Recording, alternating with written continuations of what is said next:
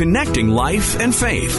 This is Connections. Welcome to Connections. I'm Colleen Hood. In a world characterized by stress, worry, depression, and fear, today's guest offers a profound view of how intentional joy can revolutionize the grueling journey up the mountain of life.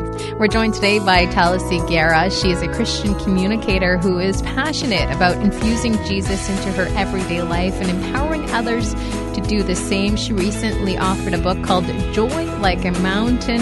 And together with that, she has created the seven day joy challenge. We're going to hear her story, what led her to write that book, and hear more about Joy Like a Mountain today on Connections. We're joined today by Talisi Guerra. She's a Christian author and communicator. Not only is she passionate about writing and speaking, she also has a passion for the local church. She spent nearly a decade now serving as the director of children and family ministries at a large church in British Columbia, and she loves developing leaders and setting up ministries to win. Now, Talisi, tell us a little bit about yourself and what eventually led you down this path. Um, I did grow up in a Christian home. I grew up with a very strong faith worldview and upbringing. Um, and I'm very grateful for that foundation. Um, but of course, you know, like most teenagers, kind of in that early adolescent phase, I started kind of just exploring, you know, who am I and, and what is life all about? And started making some poor decisions in that season. And because of who I am and how I'm built, um, I always wanted to be good enough. I always wanted to be um, I wanted to please God. I wanted to please people.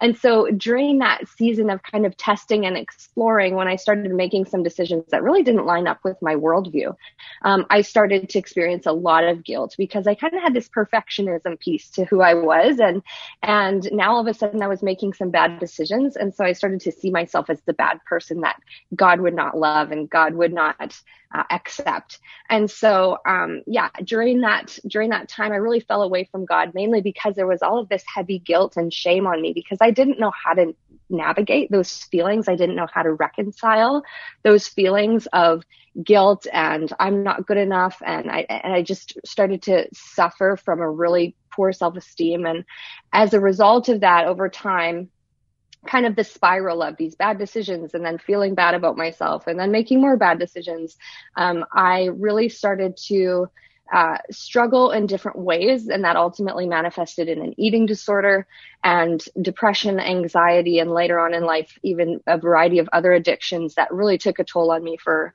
for a long time. Talisi, can you tell us a little bit more about that? Actually spent the majority of my teenage years running away from God. and so that part of my life was a different kind of a, a different kind of a journey. But um, when I did finally give my life back to Jesus and decide I want to follow him and I want to pursue him, um, I really went all in and I just decided if I'm going to do this, I'm all in on it. And so I um, went to Bible school. I, I also studied with YWAM.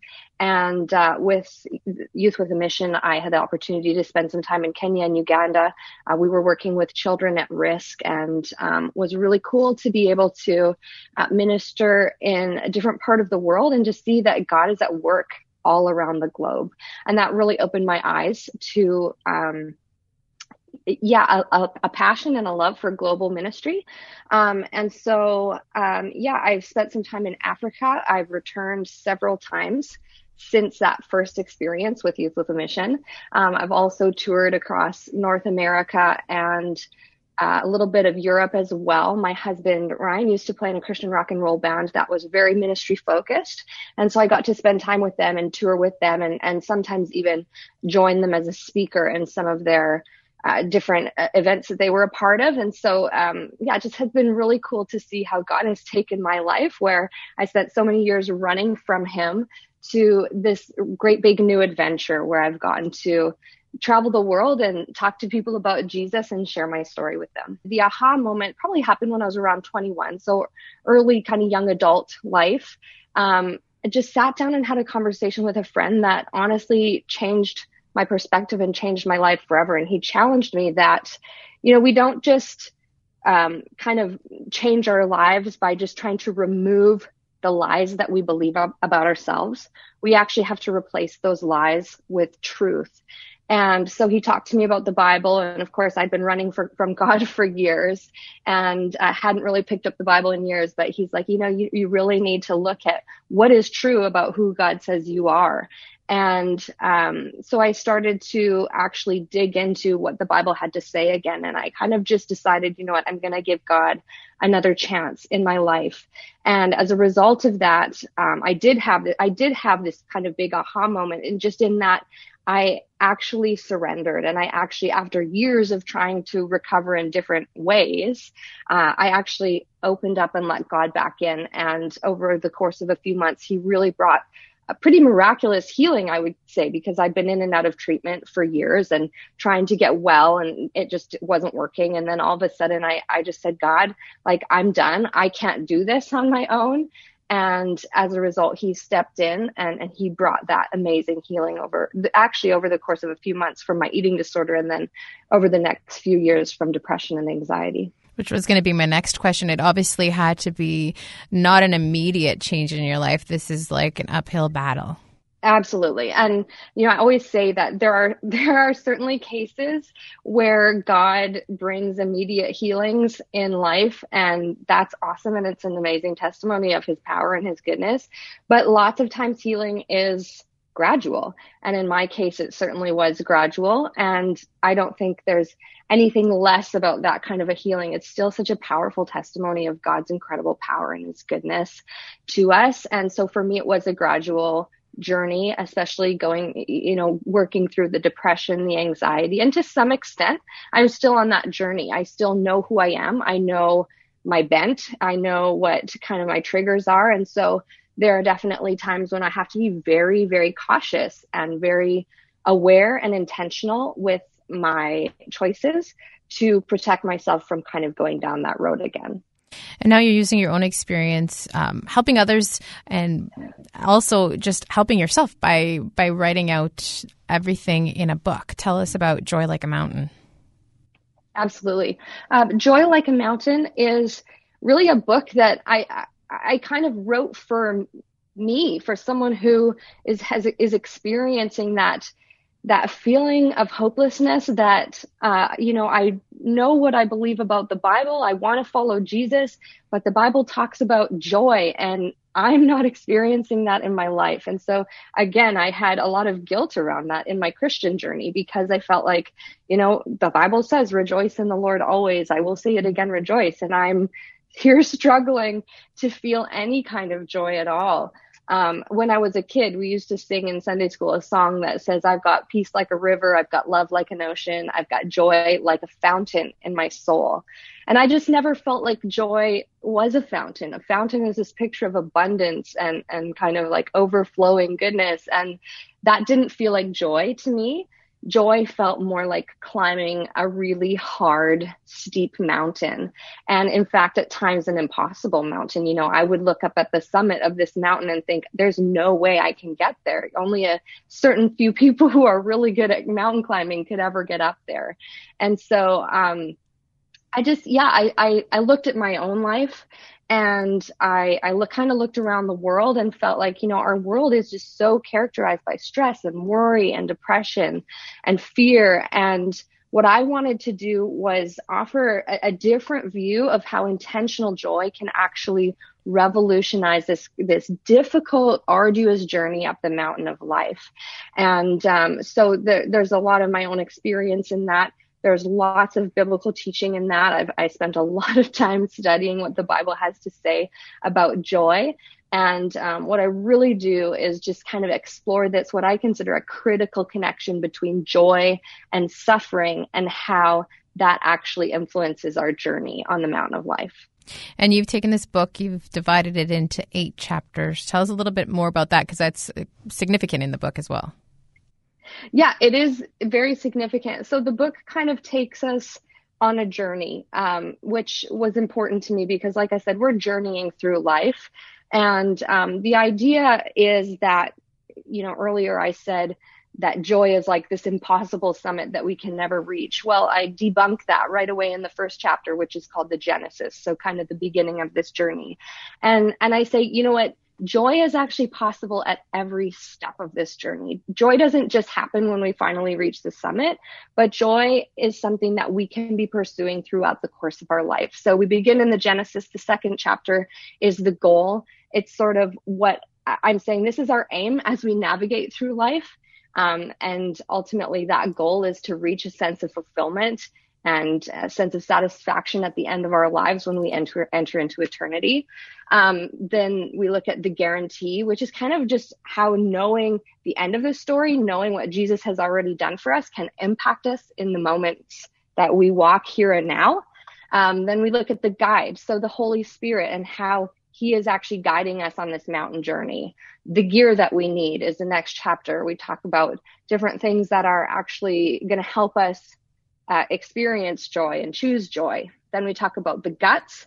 So how courage is a part of this whole thing, how we can cultivate courage on this climb, the grit, how we can ultimately choose joy in suffering and, and that produces perseverance in us and then finally the glory. So what we're actually looking forward to in that those moments of everlasting joy that we finally come into when we when we reach the presence of god in eternity. And so um, for me i wanted the whole book to kind of feel like this bit of a journey and give a picture of the journey of life including that final moment because i think that's where true unhindered everlasting joy really happens what was it like for you to write this book, still recovering from everything that you've experienced and, and everything that you're feeling? Writing the book was very cathartic for me. Um, I love storytelling. I've always loved writing, and writing has always been how I process life best. And so I think I learned a lot through the journey. Um, and just kind of as the narrative of the book unfolded. It's a nonfiction book, but there are some allegorical pieces to it where I talk about the gospel story and kind of the big picture of what Jesus has done and, you know, where we're coming from and where we're going.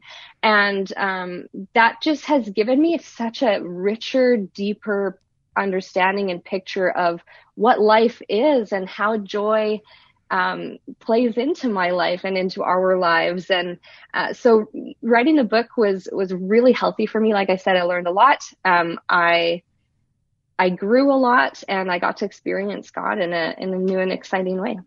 And now your book was released on September 27th, so that was about a week, a week and a bit ago. Um, what's the response yep. been like since then?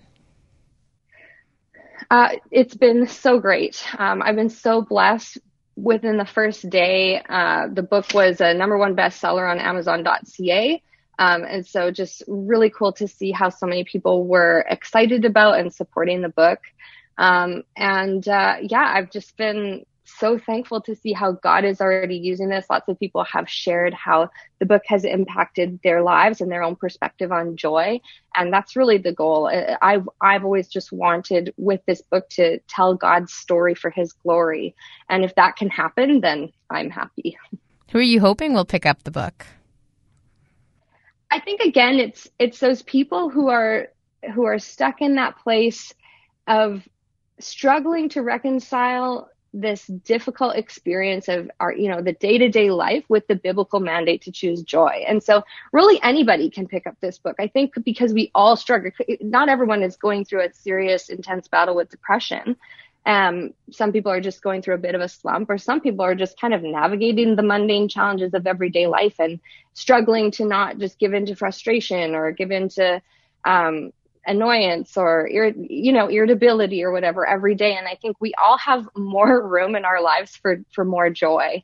And so um, i'm hoping that believers who are wanting to go deeper with god in their relationship with god will pick up the book but especially those people who are looking for freedom from that sort of bondage to what I might say is circumstance driven sadness and sorrow. Uh, I, I definitely hope those people will pick up the book because I said, like I said, that's kind of the perspective that I wrote it from. And I think those are the people who are really going to get the most out of it.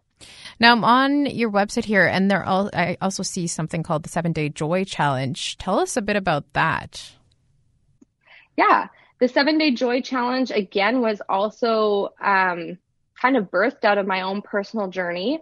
Um, when all of this began for me, it was uh, over a year ago, I actually was asked several times last year to speak on the topic of joy at some different events. And I just kind of felt like, okay, God, like I get it. You're trying to get my attention here because for so many years I'd struggled with this topic. I'd wanted to grow in it, but I wasn't um, figuring it out, I guess, in my life. And so I just started to really deep dive study into what the Bible said about it and out of that the first thing that happened was i i created this seven day joy challenge. And so um, it's basically a, a week long kind of devotional plan that centers around joy. Um, every day there is a bible reading passage there is an application activity and then some encouraged journaling that can be done along with it as well. And um, that you can sign up through my website and and basically you'll just receive those each day in your email when one day at a time for seven days. And um, just a really great way to grow in intentional joy in your life because I really believe that it takes a lot of intentionality. Joy doesn't just necessarily happen, it's not always easy, but we have to be intentional about it and we have to actually choose to implement the discipline of joy in our lives. And so, uh, seven day joy challenge is just a, an easy way to kind of kickstart that journey. What blows my mind is what you mentioned earlier. It's like, hey, I keep getting called to do this thing about joy, but I, don't understand it. It's amazing how God always does that to us, gives us the most challenging mm. thing and, and allows us, I, I guess, in time to eventually conquer that.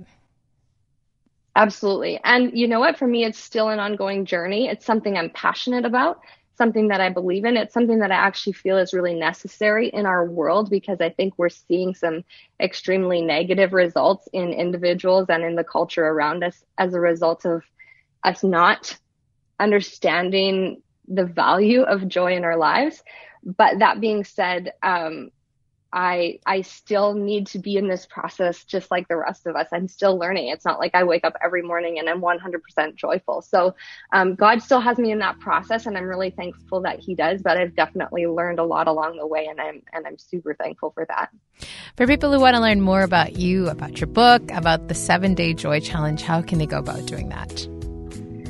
they can head over to my website, taliesigera.com, or they can follow me on Facebook or Instagram. I'm I'm, I show up there quite frequently, and so there's lots of ways to interact with me on those platforms. Thank you so much for joining us today, Taliesin. If you want to listen to the full episodes of this show, you can do that twice a day, once in the morning as well as in the evening. You can also find the podcast version at podcastville.ca or wherever else you get your favorite podcast. We'll talk to you again on Connections.